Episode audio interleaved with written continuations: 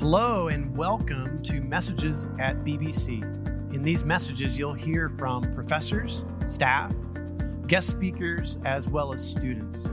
These messages were spoken and recorded on campus at Boise Bible College. If you'd like to check out Boise Bible College, please see our website at boisebible.edu. Glad to have you all with us. Um, I know that a lot of folks uh, came to the lunch uh, with, Lynn, with Lynn Wilder and got to hear about her uh, Unveiling Grace book there. Uh, she's going to continue on in this session to talk about uh, the uh, LDS doctrines, and we'll look at, at uh, several of those doctrines and the biblical scriptures that will help us uh, have a better understanding of what Mormons need to know so that they can come to the truth about those doctrines.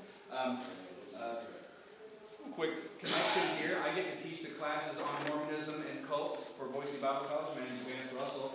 And uh, we use Unveiling Grace as a textbook in our Mormonism class. Cool and, that. Uh, yeah, yeah. And our, our students always really enjoy uh, reading through that. It helps them understand it from a more personal perspective. And uh, I've enjoyed working with, uh, with Lynn uh, here and, and at Eagle Christian Church also. So uh, if there's anybody else that didn't get a hand up, make sure you wave at me. I'll, I'll make sure that you get one, and we'll turn it over to uh, to Lane. How about I pray and we'll we'll get us started. Uh, Almighty Lord, thank you for uh, for this uh, opportunity to come together this week uh, to be fed from your word and your truth. Lord, I thank you for for Lynn, and I thank you for the wonderful ways that you have worked in and through her life and in and through her family, and that she now has um, this, this wonderful story that you have redeemed, uh, that you are able to, uh, to, to bless us through uh, their experience and what they have learned. And we pray that now, that as we, um, as we hear this, that you'll give us attentive ears and hearts and uh, equip us so that we will better be able to share your truth with our Mormon friends and, and neighbors that we love and that you love. We pray all this in Jesus' name. Amen. Yeah. all right. No problem. This is several years worth of work from the Adams Grove Ministry, and that's my son Micah. The video that you may have seen earlier. What they've done is take 40 things that Mormons teach and go through the Bible and see what the Bible has to say on that topic. And it's a really non-threatening way to talk to Mormons.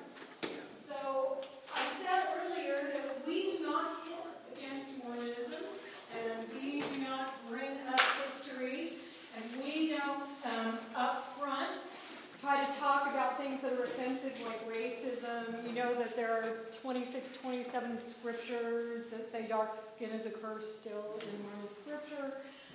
I mean, there's some bizarre stuff in there. Polygamy is an eternal principle um, to be lived that worthy men who earn godhood are rewarded in that way, uh, much like Islam, by the way. There are many, many parallels between Islam and Mormonism. Do you know that Joseph Smith actually knew that Mormonism was a lot like Islam? He called himself the second Muhammad. So think about this for a minute. Satan's not very creative. He found something that works, right? Um, in the Muslim faith, and then he just kind of repackaged it in Mormonism. Let me walk you through those parallels just for a second, okay? So, um, another angel brings another gospel, right? Muhammad goes into a cave. He has this kind of demonic experience that frightens him. He thinks he's seen a demon or something. He runs home, tells his wife. She says, "Oh no, that was from God." Right? Joseph Smith goes into a grove to pray. Which church is true? He has a demonic experience. Did you know that? It says right in Mormon scripture that he was overcome, thought he was going to die, and then all of a sudden he saw a light. Huh, those are kind of similar experiences, right? Both start out believing in Abrahamic faith. You know, Islam believes in the patriarchs and stuff, but then we need an additional scripture to explain how it really works. And that turned it into a system of works. So in Islam, you know, there are five pillars of Islam, things that you have to do in your lifetime if you hope to be saved, you will freak, really, with the parallels to Mormonism. And I only know this because the book Unveiling Grace has had some Muslim converts, and one of those converts was from United Arab Emirates. His father was an imam. He preached to 5,000 every week. He was very anti-American. This kid goes off to college in London and um, finds Christian. He, he ended up reading Unveiling Grace, realizing he was in a false faith, getting saved. But I don't know what to do with him because I didn't know anything about Islam. So Ron Zacharias is um, oh, the guy who died of cancer. Um, Nabil Qureshi. Helped us helped us sort things out. Nabil Qureshi, by the way, uses the book Unveiling Grace as his go-to book on Mormonism worldwide. The last time he spoke in the tabernacle, he had um, someone close to him call me up and say he had just read the book like before.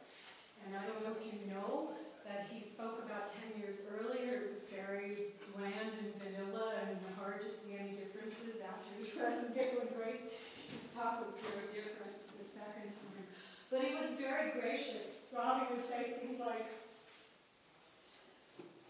It's amazing how one man can lead millions of people astray. But then he wouldn't say that was Joseph Smith, and then he would just go on. You know, and the, Mormon leaders on the stage were looking like, oh, he would not be talking about Hey, so, Islam. Um, if you hope to be saved in Islam, you know, there's a scale good and bad. If you do more good than bad, then Allah can decide whether to save you or not. But it's up to Him. And you don't know in your lifetime ever if you say, at the end of your life, if you've done enough, He might save you. Exact thing in Mormonism. Eternal life is never a guarantee, except there's one exception. Eternal life is not a guarantee in Mormonism. You have to have a temple recommend, do all the right things, go to the temple until the end of your life, and if you've done enough, God's grace might kick in and say, Oh, I think I just said that for right? Reward many women in heaven between Islam, right? And Mormonism. But here was the freaky one. This, this kid that we helped to Christ had been on the Hajj. One of the five things you have to do if you want to in Islam is you have to make a pilgrimage to Mecca sometime during your lifetime. Well, this kid had been on the Hajj maybe nine times, so he was real familiar with it. He said that if your grandma never got there during her life when she died, a family member who's alive can go in proxy for her after she's dead. Does that ring any bells in Mormonism? Plus, when you go on the Hajj, you go into a building. You have to be worthy to go into this building. You wear white clothes in this building. You make covenants with your family in the building. Whoa! I'm like, whoa, whoa, really? You do that in Islam? Interesting stuff, huh? How we doing? We're good. Just don't know where you were, that's all. Oh, wrong one. That's from the other hour. We need the other one.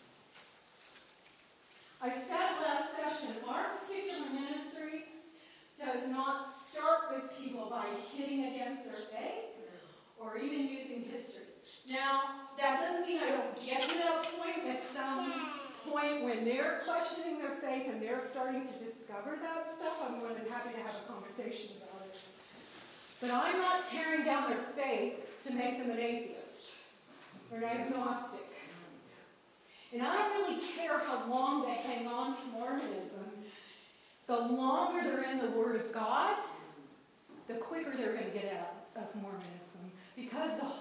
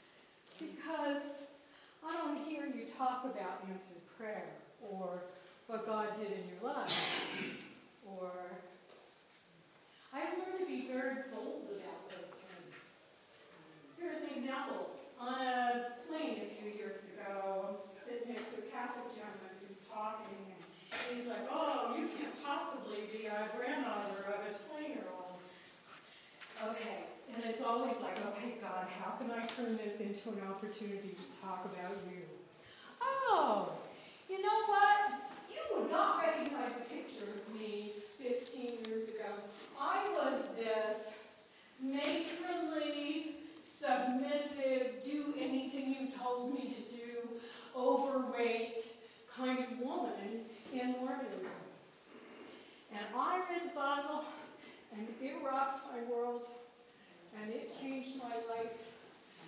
And you wouldn't even recognize.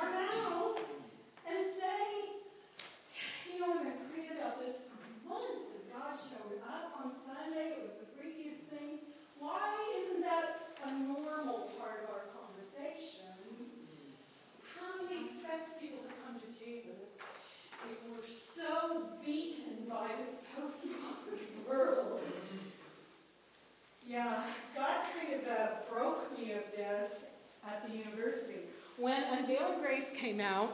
So, Unveiling Grace has become a bestseller, right? So, when it first came out in 2013,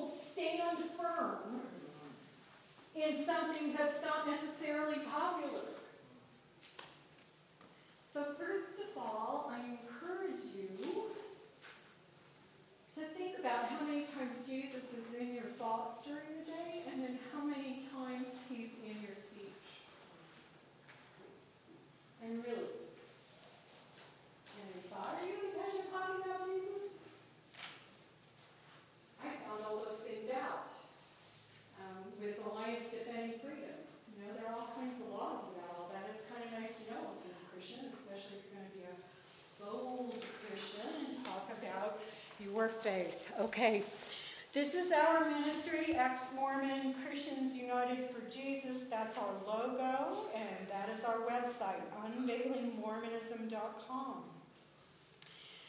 Uh, I told Micah's story last time. This is the Adams Road Ministry. So those are two of my sons, my son-in-law, and the little girl in the yellow.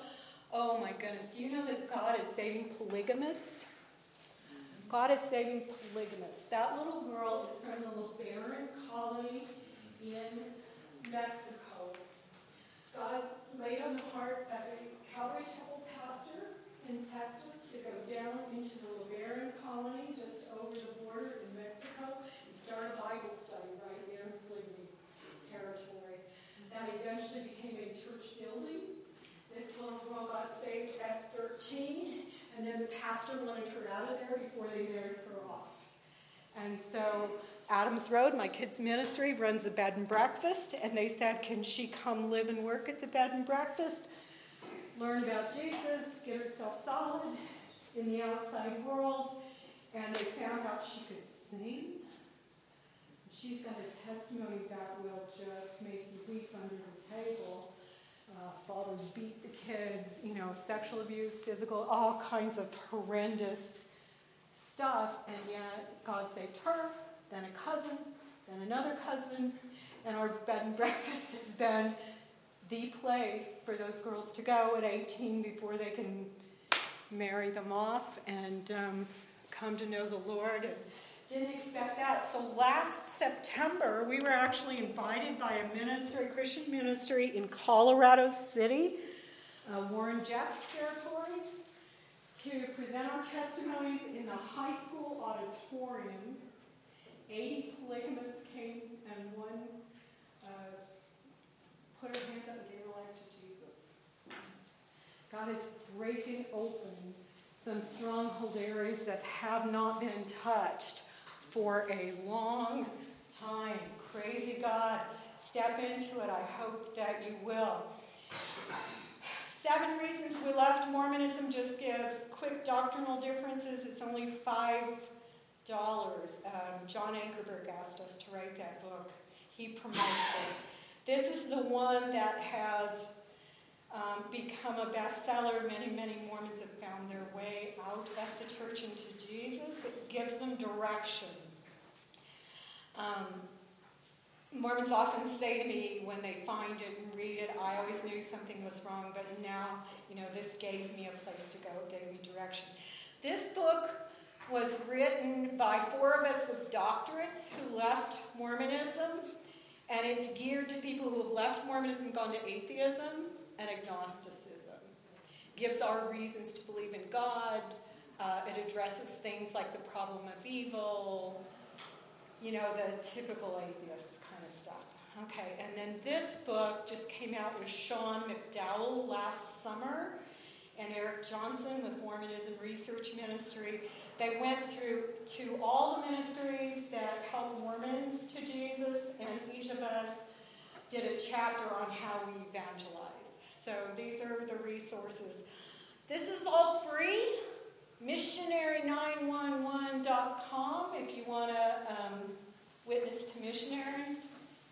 This is a pretty good thing. Okay, and then last September, God opened the door for us to begin a podcast. So I do a podcast with Joel Groat of the, the um, Institute for Religious Research Ministry. He's the theologian, and I'm the out of Mormonism person. And um, it is on Christian radio out of Salt Lake. I'd love to get it on Christian radio here locally and out of Phoenix. I think those are other two big areas where it would be helpful if any pastors are help, um, interested in supporting that. But it's free. I mean, you can find it on uh, YouTube, uh, iTunes. All right, Mormon culture. I don't know how familiar you are with Mormon culture. They're all about the hierarchy. Leaders are really important, and leaders have people under them. They send them to do things, they send them to do. So in the Mormon temple, there's this great part in the temple where Adam's driven out of the Garden of Eden, and he builds an altar and he's praying. And the very next thing you see in the Mormon temple movie is God and Jesus are up in heaven and they're walking back and forth talking to each other. And Heavenly Father says to Jesus, Go down and check on the man Adam. And after I became, I'm reading the Bible going, Didn't I? just pray to him?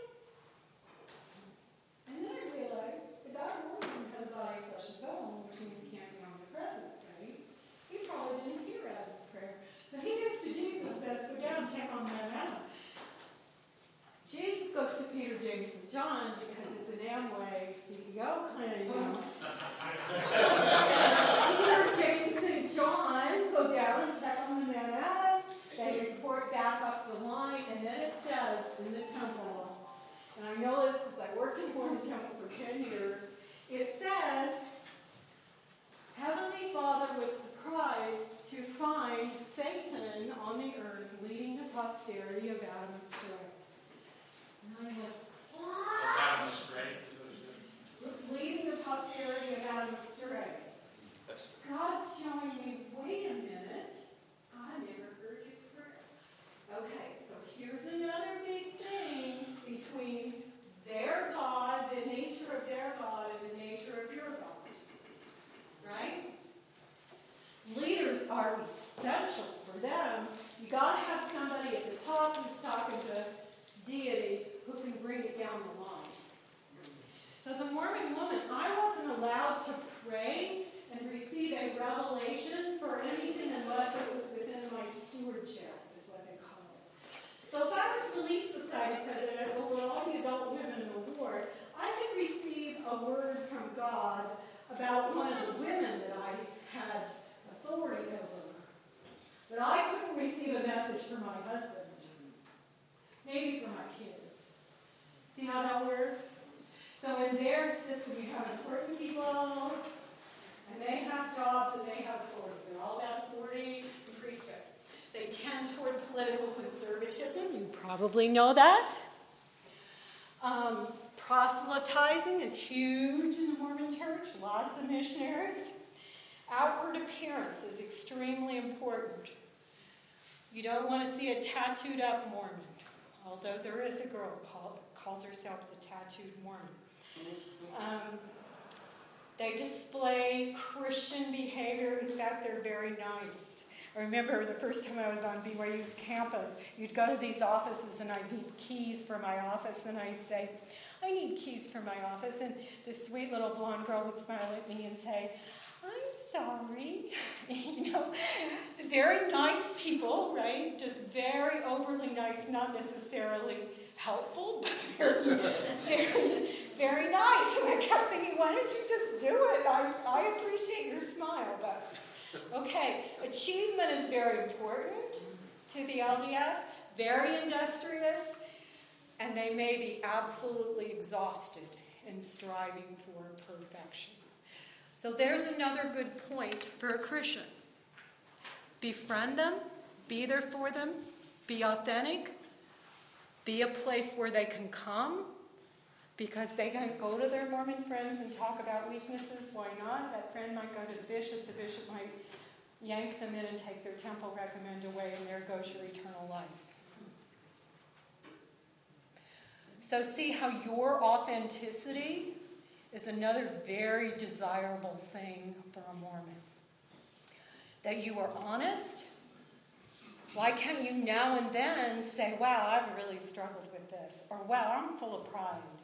You know, I just really struggle with that. I'm always asking God to help me with that. You wouldn't believe what I did the other day. That's so counterintuitive to Mormonism that for some people that's very helpful and it draws them. Um, let's see what else we have. Family is everything to them. They're into traditional and gen- gender roles. Children are revered. I remember moving to, to Utah and going out to restaurants and seeing kids running everywhere, thinking, oh my goodness. I come from a place where my parents made me march, you know. Children of LGBT parents could not be baptized LDS until just a couple of weeks ago. That has changed again. They made that policy in like 2013 and they had such a backlash that they've reversed it LDS scripture and prophet trump the Bible. So, living prophet trumps a dead prophet, and a living prophet trumps the Bible, which is a dead word, scripture that's dead word. Most converts come from traditional Christian faith.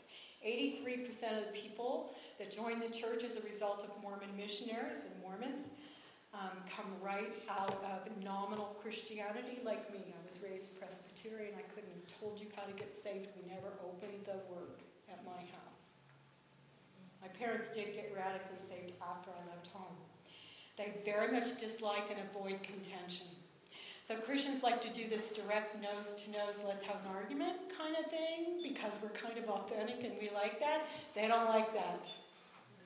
Very uncomfortable for them. You're going to have to use a Columbo technique and use questions. They have um, an allegiance to the one true church, and they have things that are sacred to them that they keep from the public and they don't want to talk about. So, these are landmines not to step on when dealing with Mormons. Avoid contention.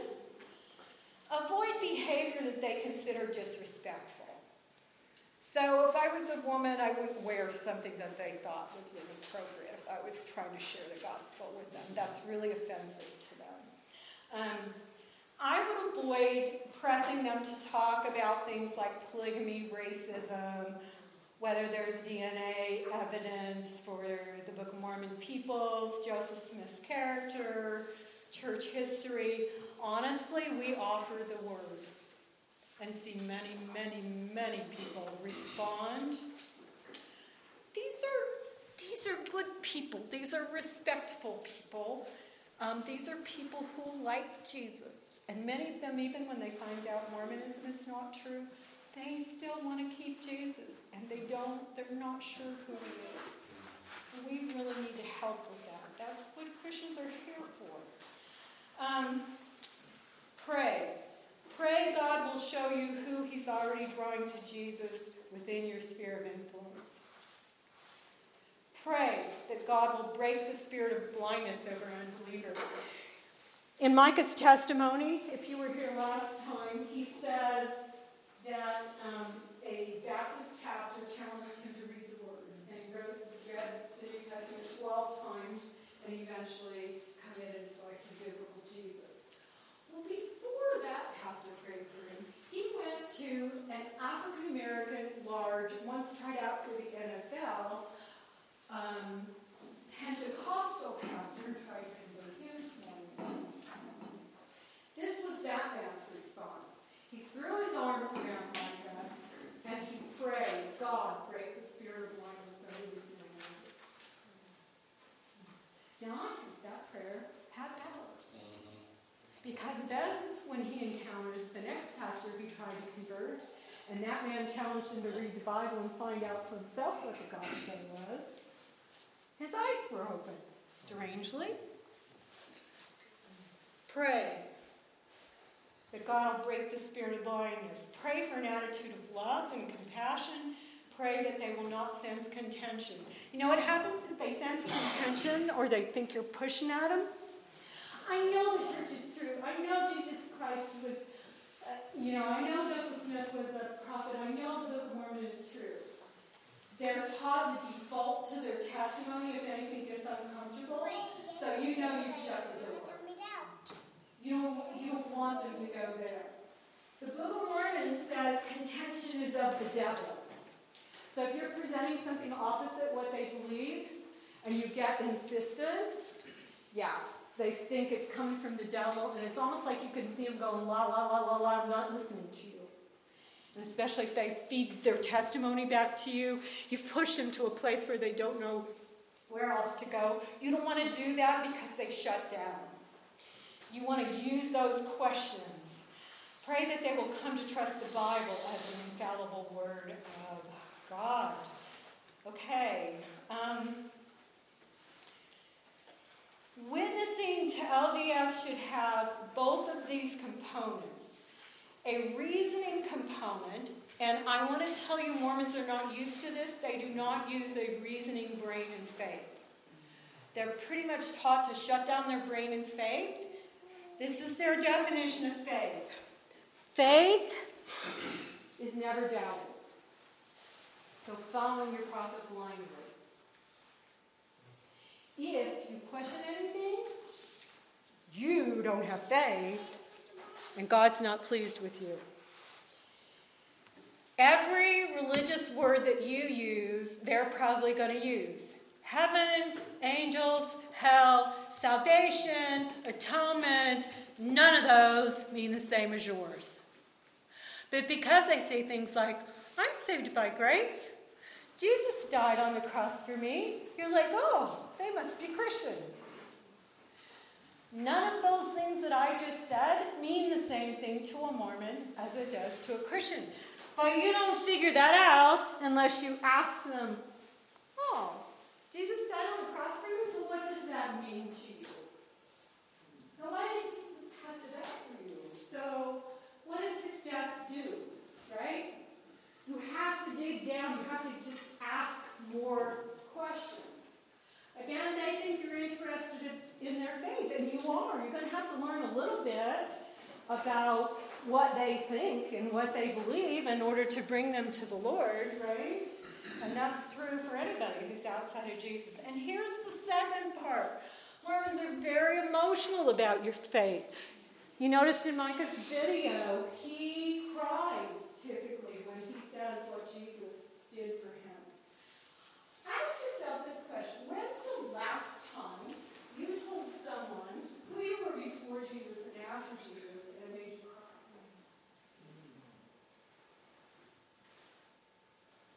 Doesn't matter to you? Well, I don't know. Most of us don't talk about it. Yeah. What if? What if it meant so much to you that the Holy Spirit brought you to a point where you were emotional about it? I think that it should be that important in our lives. And Mormons look for that. That's how they tell whether it's really important. So if you're just doing the reasoning thing, it doesn't make sense to them. Right? They need both the reasoning, the reasons why the Bible's true, and then what how does that play out in your everyday life? What does that mean for you? What does scriptures do for you? That kind of thing. The Bible says one who wanders from the way of good sense will rest in the assembly of the dead. Not using reasoning and faith, you'll end up literally not in heaven.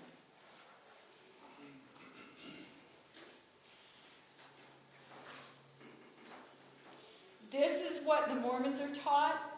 Um, if, if, something's right, I will cause that your bosom shall burn within you, therefore you shall feel that it's right.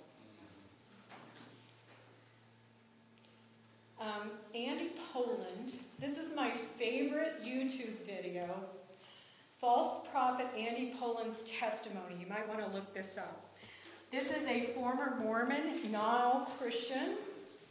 Nominal uh, now Christian, now strong Christian, who tells how feelings when he was Mormon tricked him. So he, he actually had a feeling that his wife was going to die and that he was going to get this new wife. And he moved this new wife into his house, and then he had an affair with this new wife, and then his wife didn't die. It's a, it's a powerful story about how depending on feelings is not a reliable source for truth. Very powerful. I've shown that to several Mormons. This verse really impacts me. Um, Matthew 15 19. Jesus is talking about how evil a heart is and what kind of evil things spill out out of an evil heart. And notice one of those things he mentions is a false testimony. And when I read that, I realized I used to stand at the Mormon podium and bawl and bawl and bawl and say, I know Mormonism is true. I know Joseph Smith was a prophet. And I was feeling it. And yet, God Himself says, out of an evil heart can come a false testimony. So these are scriptures that are good to be aware of, to kind of look at if you're ever in them in with Mormons. So Greg Koukl from the ministry Stand to Reason has a technique he calls the Columbo tactic, and this is definitely what you need to use with Mormons. And you are just asking questions so that they're thinking things through, and then you're going to set up a dilemma.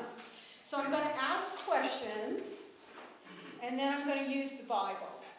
So Jesus was really, really good at using questions to get people to think about things.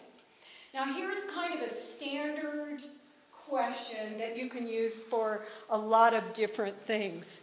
So, how have you resolved the fact that Mormon scripture teaches this, or the Mormon prophet, or your church, or whatever, or you believe that? But Jesus said the opposite in the Bible. But Jesus said something else in the Bible. So how have you like come to terms with the fact that those conflict, right? They won't know they conflict until you bring them to their attention. And that's what that handout is all about.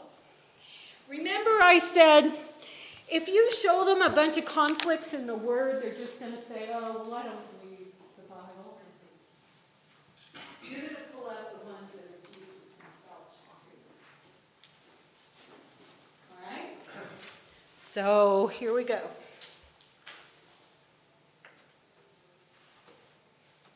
Um,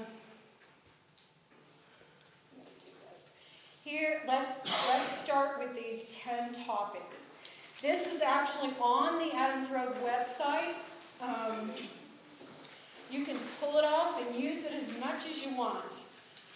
We're trying to turn this into an ex Mormon Bible study. It's 40 things Mormonism teaches that kind of need to be relearned um, with Scripture. So, this is the first thing that the Mormon missionaries teach. They use this scripture in Second Thessalonians Let no man deceive you by any means, for that day shall not come except there come a falling away first. This is what they will tell you that means. After the 12 apostles died, Jesus' church went into an apostasy. It failed. Well, let's look at the rest of that scripture. That's only the first half of that verse. Here's the thing about Mormonism. Often, if you just open the Bible and look at the rest of the verse, or look at the next verse, or look at the verse before it, it explains exactly what it says, and it's not what they say it says. So here's one example in Isaiah 37. Mormons always say, two sticks in one hand. The two sticks are the Book of Mormon and the Bible. See? Two sticks in one hand. You read right down there, it goes, the two sticks are Israel and Judah, and they will come together again one day. Duh, it's right there. But as a Mormon, I just believe what they said, didn't ever read it in context. And they have manuals for everything, and you have to stick to the manuals. So I used to teach Mormon seminary, and we had student manuals. So all the high school kids getting ready for their missions, I'm teaching them the scriptures, but they're learning the scriptures from a manual that teaches the Mormon principle, like those 40 things, like priesthood authority, and then it cherry picks scriptures in the manual that supposedly support that doctrine. Again, you Context is not what it says at all, right? All right. Well, let's look at this verse about the great apostasy. For that day will not come unless, well, I pulled ESV, unless the rebellion comes first and the man of lawlessness is revealed. Who's the man of lawlessness? Probably the Antichrist, right? This is an and. This isn't an or, or it's not a next. Okay, the rebellion comes first, or the falling away comes first, and then the man of lawlessness is revealed. So I'll look at that verse with Mormons and I'll say, so who's the man of lawlessness? Okay, the Antichrist. So wait, that says and and and. So when the falling away happened, the Antichrist was revealed? Oh, we don't know who the Antichrist is? Well, did you just pick the first half of that scripture? Don't those go together? You see how the scriptures themselves interpret themselves. And I, I am a theologian, I don't have a degree, but I can read the scripture, right? Especially with the Holy Spirit. That's powerful stuff. But Don't know that because nobody points it out to them, so you just have to have conversations and open the Word. And if you're talking to missionaries, it's really easy to open the Word. You can just say, Do you mind reading this and explaining it to us? Because I don't get this, right? Well, they won't get it either. And of course, this is my favorite with the great apostasy. Jesus himself speaking. I should have put these in red. On this rock, Mormons say the rock is revelation from Jesus to the prophets. Of course, the rock throughout scriptures has always been Jesus. On this rock I will build my church, and the gates of hell shall not prevail against it. So I'll pull that out and I say, wow, you're confusing me with this great apostasy because it's something I think I read in the Bible. Do you mind explaining this to me? Literally, I've had Mormon missionaries read the verse out loud, get what it's saying, turn beet red because they've never read it before. They didn't know that was there. They don't know what to do with it or how to explain it. And then sometimes I'll just say, well, you know, we don't know all things in this life. But my prayer is you go home and you, you open that Bible and you see, did Jesus really say that? Why would he say that? Right? Because that refutes Mormonism right there. Would they just deflect and say that's not, that wasn't the true church? That, Yeah, they could say it's not translated correctly. However, do you believe the words of Jesus? Mm. Yeah, I believe the words of Jesus. That's what they'll tell me. Is that Jesus speaking? So, how do you explain that? Either Jesus was not aware his church was going to fall. Is that the case? I don't know. If they hadn't thought this through, but you, you can walk them through the logic. Or that's not translated correctly. So somebody didn't write Jesus' words down correctly. I mean, that can really rock someone's world because they've believed that all that all that time. So here you go. How do you resolve the fact that the LDS Church teaches there was a great apostasy, but Jesus said he was going to establish his church and the gates of hell would not prevail against it? Doesn't that seem like a conflict to you? Wow, I didn't know any of this was in the scriptures. We didn't read the Bible, they didn't trust it. Again, if they tell you I don't trust the Bible, ask them, do you trust the words of Jesus? I've never had a Mormon tell me no. All right, here's the second one the Word of God. This is a big thing you're going to have to deal with with Mormons. Again, don't hit against the Book of Mormon and don't hit against their faith, but you're going to have to know the evidences for the Bible and you're going to be able to articulate them without beating somebody over the head with them. Why do you believe the Bible? Are you a fool? Some people would say, well, I don't know. How do you defend it? You should be able to defend that, right? The scripture tells you it's living and active. And if you tell an atheist, well, because the Bible says it's living and active, they'll say, you're going to use the Bible to support the Bible when I don't believe the Bible? I mean, is, that's not a rational, is that a rational argument? Not for somebody who's not a believer. They're going to have some, they have to have something more real than that. So, here are just some of the things that I'll talk to a Mormon about. Wow, I didn't know. 66 books, 40 authors written over all that time, and yet it all hangs together. It's a consistent message. I, I was surprised because Didn't find that in my Mormon scriptures. The Book of Mormon says polygamy is an abomination, and then you read Doctrine and Covenants 132, it says polygamy is an eternal principle. I just kind of ignored my Mormon scriptures because they were all over the map and because the God kept progressing and changing his mind, right? But this Bible is all the same. It's all about Jesus. Everything points to Jesus from the Old Testament. Then Jesus comes, fulfills all that stuff. You've got, you know, more than 5,800 Greek New Testament manuscripts, just Greek alone. When you're looking at Aramaic, Syriac, Egyptian, the other Middle Eastern languages, 25,000 or more. Do you know that? Do you know there are early manuscripts? And you can look at things like the Iliad and the Odyssey, and I think it was 900 years later when it was written, somebody found a manuscript. And then we've got New Testament manuscripts from like second century, right? There's a fragment of Mark now that I think might be first century. But God has made the evidence for his Bible overwhelming. There is nothing like that for the Book of Mormon. It's not internally consistent. There are no original manuscripts. The gold plates disappeared with an angel, supposedly. That was the only original manuscript, right? Um, archaeological digs? No. We have 30,000 for the Old Testament alone. We have secular historical corroboration. We have linguistic, botanical, animal DNA. It's all there.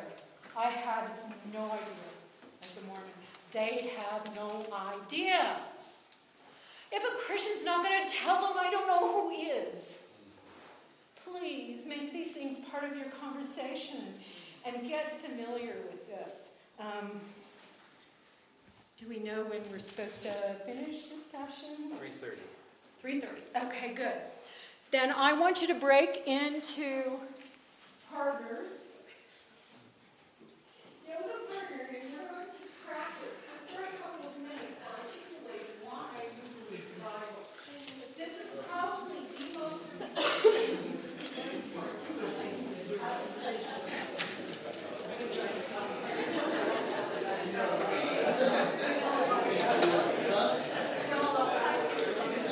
Okay, guys, partner.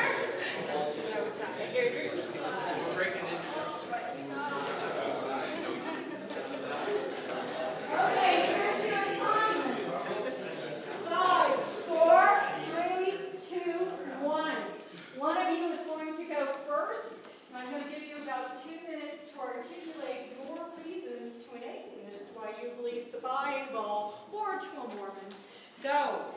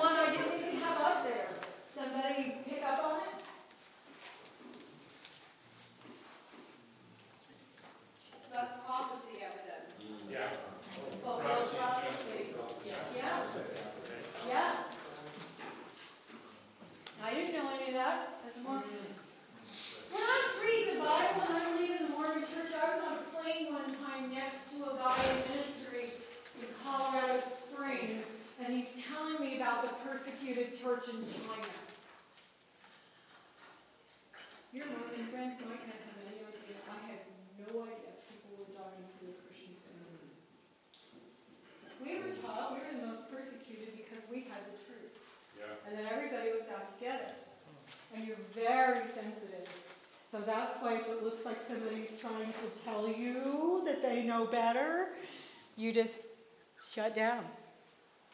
I didn't even know there was a persecuted church. Can you imagine that? That's how much, that's how big that bubble is. That's how controlling, how comprehensive that bubble is. So here's the question for your Mormon friend or your atheist friend. Given that the linguistic, the historical, the archaeological, the plant, the animal, the DNA, the doctrinal, and other evidence for the Bible, and I didn't say secular historical, right? um, is overwhelming from sources both religious and secular, do you have similar evidence for the Book of Mormon? Now, isn't that a reasonable question from someone who's trying to share their faith with you? You're a Christian, you don't know much about Mormonism, you're just innocently asking these questions. Again, if they say, I don't trust the Bible, ask them, so do you trust the words of Jesus? And try to use those. Third topic you're going to address is living prophets. Are we supposed to have prophets today? Nope. Since when? Foundation. Jesus himself said something about prophets. Do you know what he said in Luke 16 and 16? The law and the prophets were until John the Baptist. Whew, that's Jesus' own words. And yet, in order to get a Mormon temple recommend, you have to answer 14 questions properly. Like, have you attended your meetings for at least a year? Have you paid your tithing for at least a year? Have you lived the word of wisdom for at least a year? And do you sustain the president of the Church of Jesus Christ of Latter day Saints as the prophet, seer, and revelator?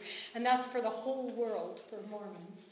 And do you recognize him as the only person on earth authorized to exercise all priesthood keys? They're all about a living prophet. But the Bible's pretty clear on that one. The law and the prophets were until John the Baptist, and that's Jesus speaking. Since then, the good news of the kingdom of God is preached. There's a place you can go, have them read it, ask them what they think. Four or five of these will start to make them really nervous. You might want to be really gentle and stick to one topic at a time. Hebrews 1 1. Long ago, many times in many ways, God spoke to our fathers by the prophets. But in these last days, He's spoken to us by His Son. That's even more powerful than the yeah. So here's the logic, Yeah. right? He needed prophets when Jesus wasn't on the earth to speak for Himself. Then He came and He spoke, and they wrote His words down. Now, who needs to speak for Him?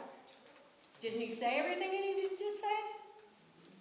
So is the conversation with them different in relation to the doctrines and covenants than it is to the Book of Mormon? I know all their sacred scriptures are kind of approached at the same level. Well, yeah, they certainly reverence the Book of Mormon. You would be surprised. The Book of Mormon's not terribly different from the Bible. There are pieces of the Bible plagiarized right into the Book of Mormon. So that they can they're companions. Uh, something like 22 chapters right out of Isaiah plagiarized right into the Book of Mormon. Uh, Matthew 5, the Beatitudes, are in the Book of Mormon. So to a Christian, it sounds very Christian if you're a Christian. And you can live with all the rest of the therefores and roundabouts and whatever, the Book of Mormon and all the stories, right? If you don't know that you're not supposed to add to. Um, is one more important than the other? Well, certainly the Book of Mormon is what they try to get people to come into the church on. And yes, it was what the prophet kept telling us to read over and over and over as families. In 30 years of Mormonism, the prophet never once told us to read the, the Bible as a family. And I bet that continues. Don't read it because you'll figure out what's in it and then you've got a problem, right? So they're actually using it as a, each tool right now. You know, they did for a while that other testament. You yes. heard of the Old Testament and the New Testament. Here's it, and they give you a free Book of Mormon. Right. Now in our area, in the Seattle area, they're, they're, they're giving away Bibles. Yes. Like crazy. They're saying, get this free Bible. And no Word of Mormonism or LDS or anything. It's just text this number and you get a free Bible. Then they call. Yes. You get your address. And they say, we'll bring it to you. We're not going to mail it to you. We're going to bring it to you. And that's how they get in past the door knock, mm. cold call, I haven't, I haven't been on any of those, but that seems like this is tailor-made for that. I mean, it seems like we should all order, we should all order free Bibles and get them and use their Bible. You can go right on their website and sign up for the missionaries to come, and they're more than happy to come. There's a free Bible post, uh, billboard on Shindig, I'm not sure, on Shindig, right up here. It says, The missionaries have come uh, often to our door, and we've always welcomed them in. And we've had probably about four or five different meetings that they've come. And there's, on the, on the fourth or the fifth, the last one, on the last meeting, um, they have, uh, every time somebody has tried, and every time they've got indignant with us and said, we believe in our testimony. And, and they're really hurt. Um, that you don't. They're hurt that they're hurt that we doubt, we've given them doubts in their mind. Mm-hmm. What we want to do, if you're witnessing to Mormon missionaries, is to get them to come back enough times that you get enough of the word in them that it begins to convict them. Mm-hmm. So you should be able to get them to come back 16 times or so. So I'm not asking you to be deceptive, but I'm asking you to use questions and not shoving things down their throat and make it look like you're totally closed to talking to them. You want to talk to them, that's the whole point, right? Um, and, and you want to love them, that's what their first names are. Can you email their mom? Can you make them cookies? Can you?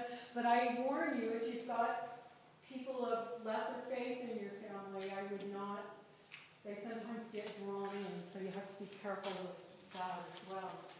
Yeah. Um, I think I found a, a great way to talk with not just missionaries, but with people who have friends or coworkers that are at LDS, especially this year, they have a manual called Come Follow Me. That's working through the whole New Testament. And right up front, grant, granted, it's a manual and it's very cherry picking of a lot of verses, but right up front, it, has them read the whole scriptures, the chapters at a time. And so you can encourage them to do that and then just go from there and talk. And I'm working through with year. That is awesome. So the Bible thing with the Mormons, about two years ago, we were in the Boise area, and the Mormon churches had signs out front that said Bible study Tuesday nights.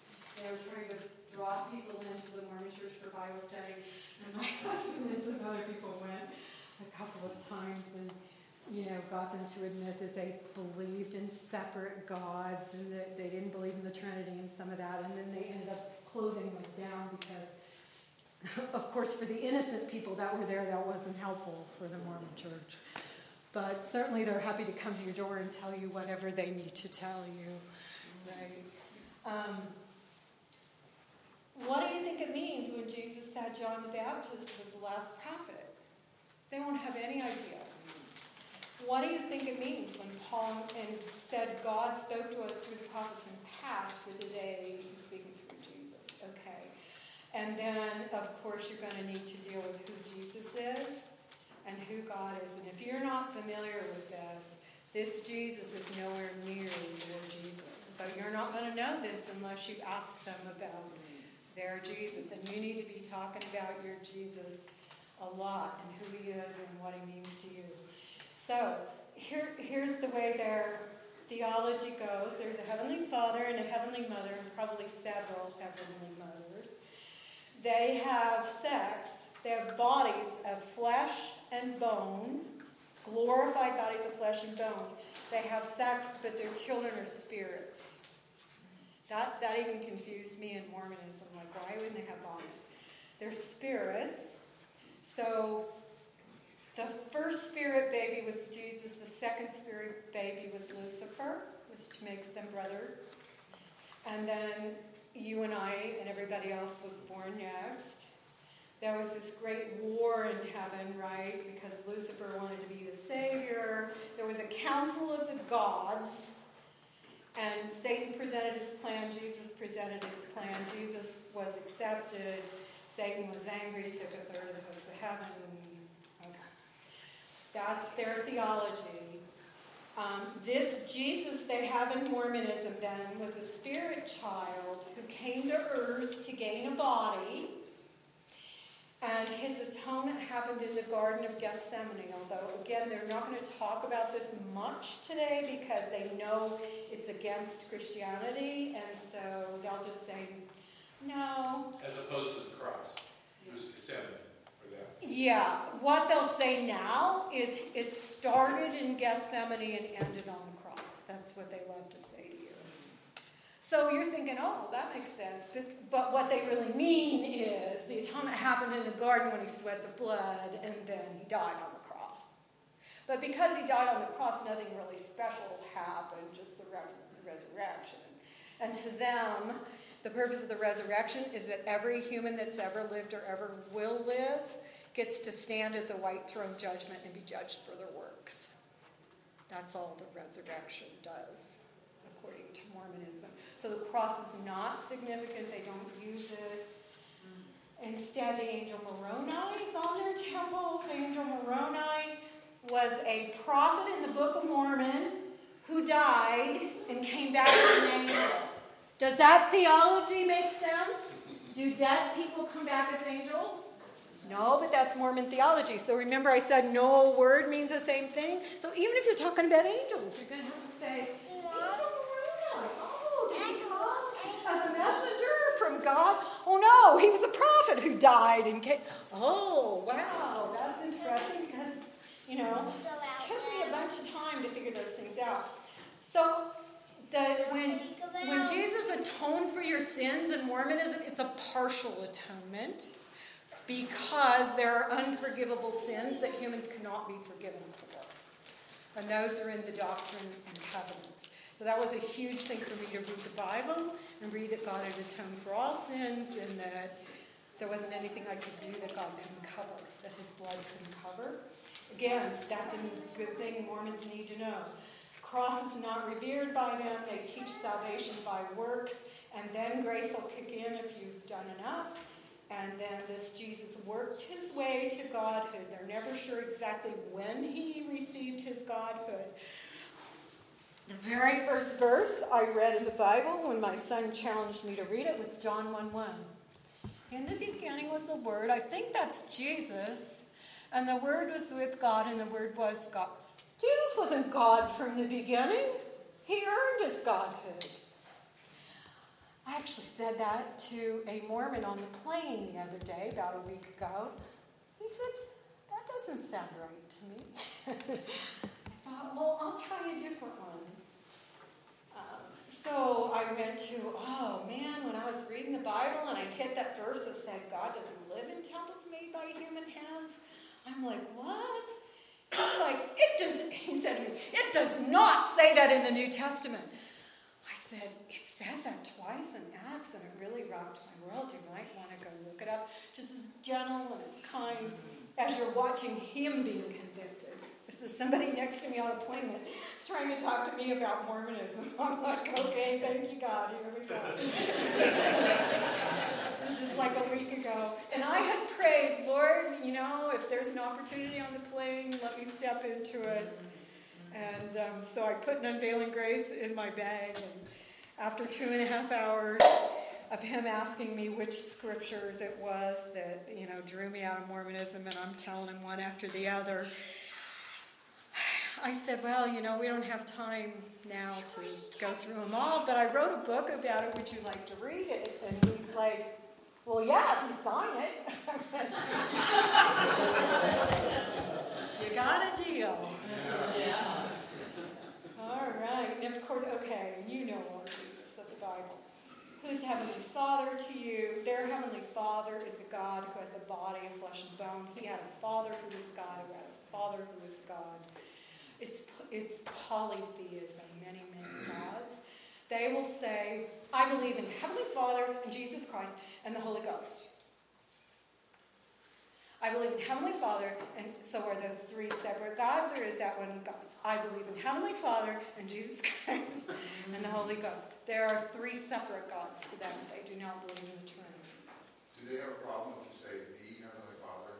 Does the word the in front of Heavenly Father Well, just because they know that you know that he's the uh, one of many gods. So you've just revealed to them that you're aware of that. That that could be why you're getting feedback on pushback on that one.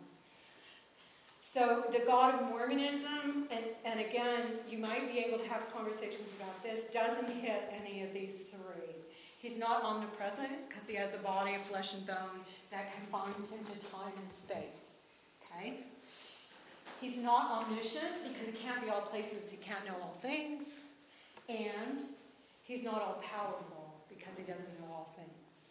So here's the thing with gods of Mormonism Heavenly Father earned his godhood first, and they believe in something called eternal progression. And they'll tell you he's always learning. And I'm thinking, wow, don't you want the God that knew it all from the beginning? The Heavenly Father's always learning. Jesus earned his godhood next, and he's always learning, but he's behind Father. He's always going to be behind Father because Father's and is there. Right? So if you read James White's book, Forgotten Trinity, he says two things about the Trinity. I never say to him, oh, the Trinity is too confusing. I say to him, it's very simple to me. Trinity, two things. The three members of the Godhood are co-eternal. They've always been together, they'll always be together, they've always existed, they're in relationship, right? Mormonism doesn't fit that because they're created beings that had a starting point. Okay? And they weren't always there. But they might always be together in the future, but they weren't always there. So they're not co eternal. And the other thing about the Trinity is they're co equal. Each has a different role. One's not more important than the other. They've always been together from the beginning, they always will be together. In Mormonism, there is a difference because one's smarter than the other because he's the best farther than the next one. Okay? So that's the simple way that I deal with the Trinity with Mormons. It's really not that it's really not that difficult, I'll tell them. You know?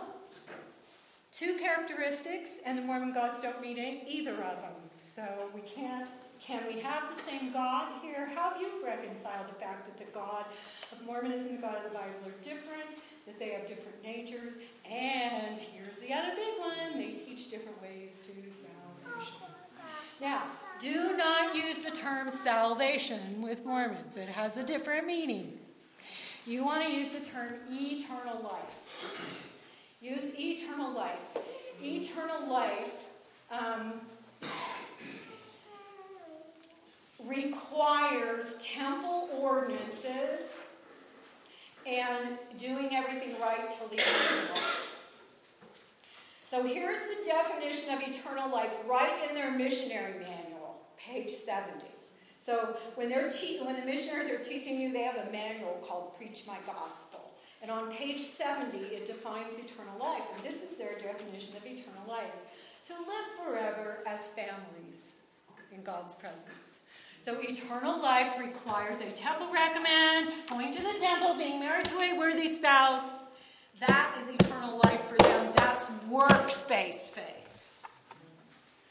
So I have a friend that's uh, witnessing to the missionaries right now, and she was doing that. And I got an email this morning, and she said, the missionaries got back to her and said, That's not works-based faith. We don't earn it. We're qualifying we're qualifying for it.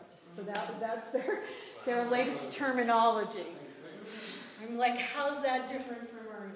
Okay, that's interesting. You're qualifying for eternal life. Um, yeah, this bapt and all this baptism for the dead stuff is crazy, and what their scriptures say about it. The, all these things are required in temple ordinances to save the dead, baptism for the dead, laying on the hands, confirming them a member of the Church of Jesus Christ of Latter day Saints, priesthood, washings, anointings, new name, endowment, sealing.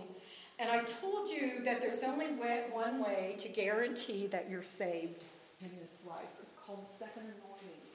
And it is a um, ordinance in the temple. It's the highest 2012, I was in Israel right before the election, and I was listening to a lecture by a man by the name of Gershon Salomon. And Gershon Salomon is a Jew who wants to rebuild the Third Temple.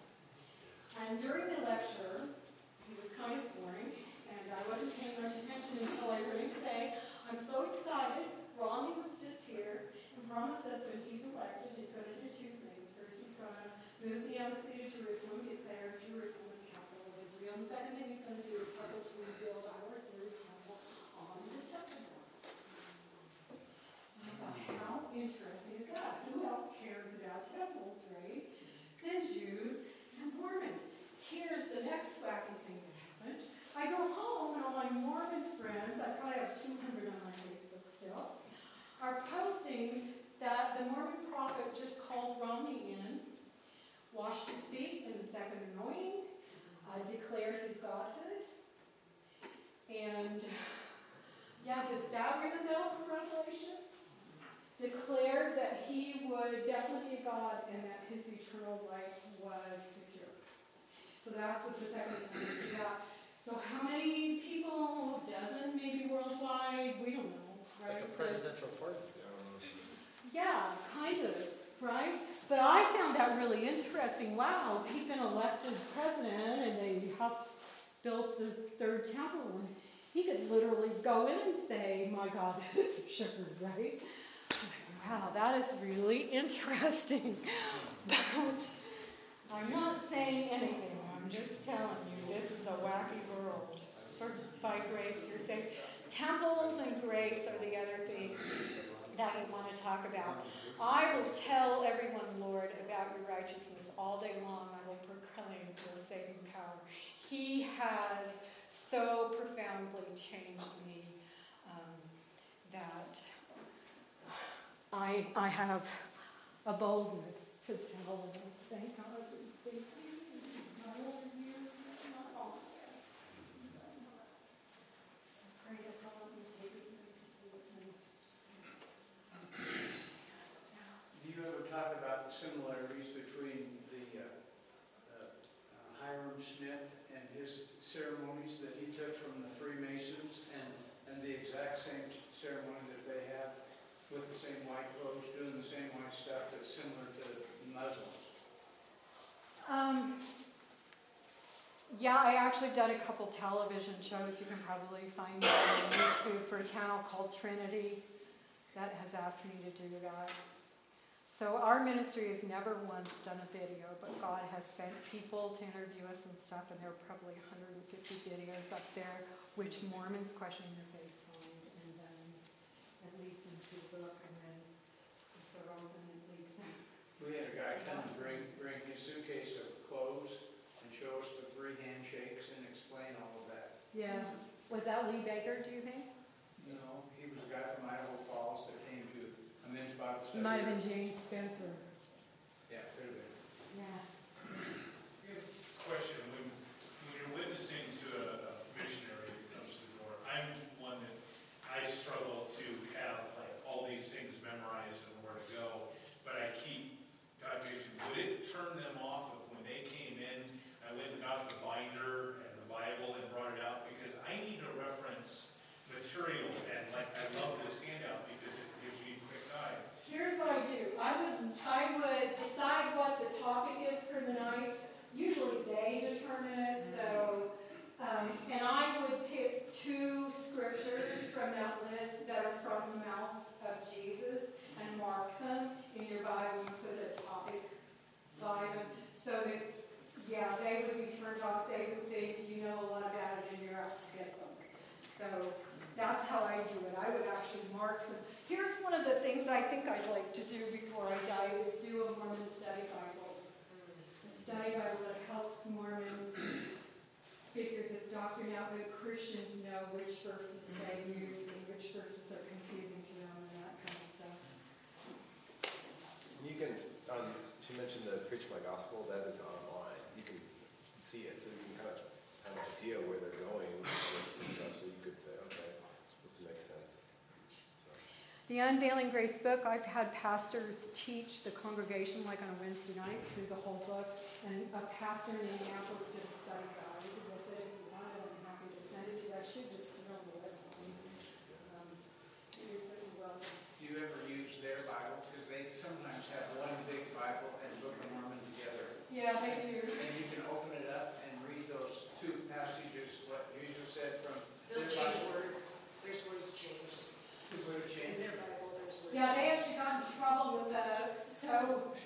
Scourby and the YouVersion people own the copyright for the King James, and they have a contract with the Mormon Church. The Mormon Church, um, a few years ago, violated their contract, so they were doing apps, they were doing audio, all kinds of stuff that wasn't in their contract with them, and so the Mormon Church had to pay Scourby millions of dollars, and Scourby actually got a hold of us and asked us would help do something that reached back to the Mormons because they wanted to use that money to. It's not something we had time to do yet, but they do, their King James is very similar to the King James that the Scourby does, except the Mormon Church puts their own headings and their own explanations at the beginning of chapters, and they cross-reference to Mormon scripture and something called the JST, Joseph Smith Translation. Before Joseph Smith died, he actually went through the Bible and fixed everything that was wrong. It's called the Joseph Smith Translation. As a Mormon, I didn't even know it existed, but I knew that in my scriptures it sometimes told me to look at the JST. In fact, when I read John 1 1 and didn't understand it, I went to my Mormon reference. It took me to the JST. Joseph Smith had changed, not just John 1 1, but the entire first chapter of John, which changes the nature of God. And, and I was able to figure that out, you know, but not when I'm Mormon. So mm-hmm. they're king, uh, if you can get them, when they're at a certain stage, you need to get them out of their King James because it just leads them back to Mormon doctrine. It explains everything mm-hmm. through Mormonism, right? And it was helpful for me to have something like the ESV. Mm-hmm. Because then, with the King James, I just kept thinking. The worship was new, the church was new, everything was new. We got saved. And that was scary, but it was good too.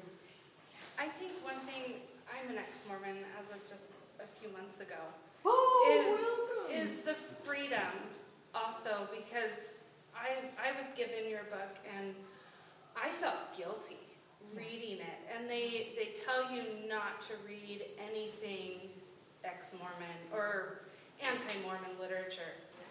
And so getting them to feel that freedom, that it is okay to seek truth, you know, it give, it, there's so much more freedom. Their world will open up so much more. And so showing them that, that Christ is freedom will be really influential. So. to the body. Tell me your name. Dessa. Oh. Awesome, awesome. Then, Yeah. um, I'm from a little town in Wyoming, and, uh, the, uh, we're just about fifty-one percent Mormon in our town. And, um, I'd like to visit with you sometime about some of the intricacies of living in small-town western United States, because Yeah. there really is a cost involved Yeah. in standing, I mean, if you There's play along, if you play nice, everything's okay, but if Right. you begin to Yeah. I had a young Mormon missionary a couple months ago, um, or last summer, whatever. Um, but he asked me, like, three minutes into the conversation, have you read Lynn Wilder's Unveiling Grace? He asked me that. The Mormon missionary. I just did. I wanted you to know that. I'm not sure what that means.